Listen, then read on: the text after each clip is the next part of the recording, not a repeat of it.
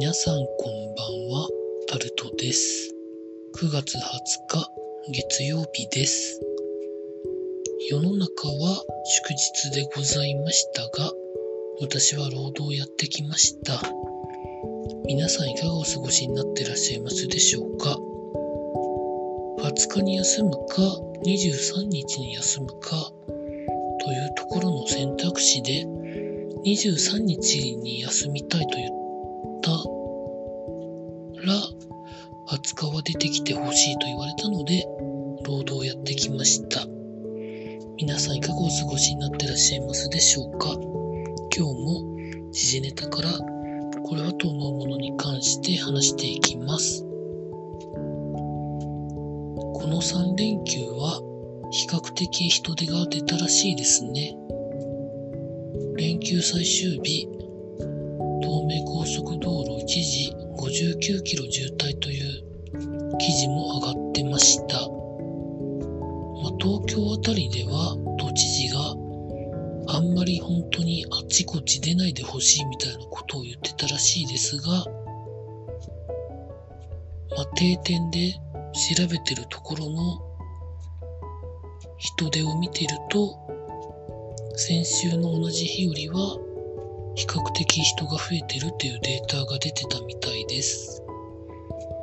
まあこれの答え合わせは1週間後ぐらいにはまあ出るんでしょうけど、どうなるんでしょうかね。続いて、香港の、まあ選挙で、親中派がほぼ独占ということで記事になってます。ギリスから返還して50年は原則制度を変えないっていうのがまあ、形骸化していくんでしょうね、これからずっと。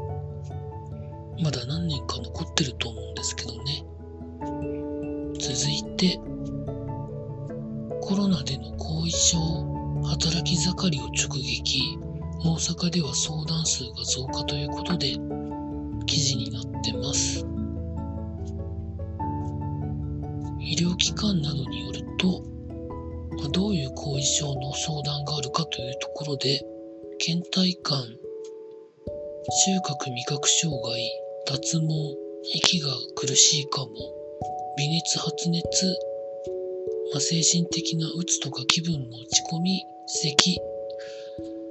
みたいなものがあったそうです。結構30代、40代、50代のところのボリュームが大きいというところで、未解明な部分が後遺症についてはまだまだ多い中で言うと、まあ、これから医療機関の取り組みがどういう風になっていくのかっていうところが気になってくるところでしょうか。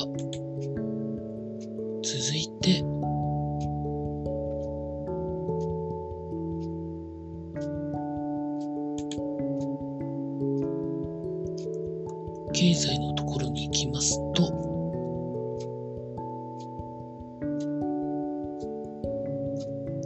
高アルコール疲れ、缶中杯変化ということで記事になってます。まあ一時期ストロング系がかなり流行りましたけど、直近で言うとそこまでストロング系よりは4から5%のスタンダード系が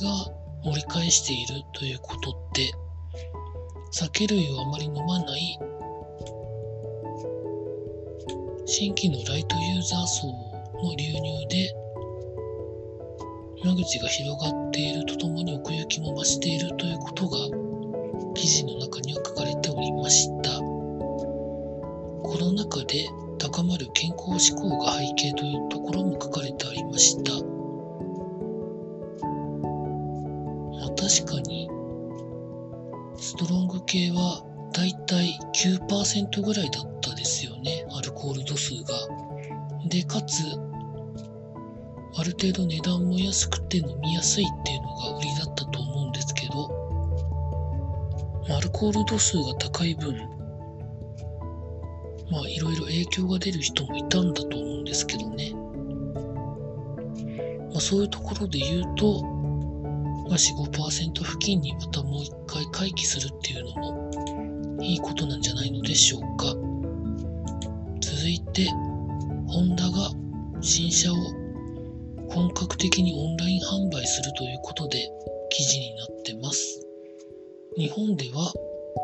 新車のオンライン販売は初めてらしいです。中古車に関して言うと、普通にヤフオクでも普通に売られてますしね。まあ、そういうことを考えると、結構時間かかったんだなというふうに思うんですけど、オンラインで売るからといって、実際の販売価格とか、まあその他いろんなものが安くなるのかなとも思うんですけど、なかなか販売店に行きづらい状況である中で言うと、いいことなのかなとも思います。続いて、スポーツのところに行きますと、今日は、プロ野球とか、大相撲とか、まあ、いろいろやられておりました。そんな中で、エンゼルスの大谷翔平選手は、今日先発したんですけど、2番ピッチャーで、8回108球、5安打2失点、10奪三振というところだったんですけど、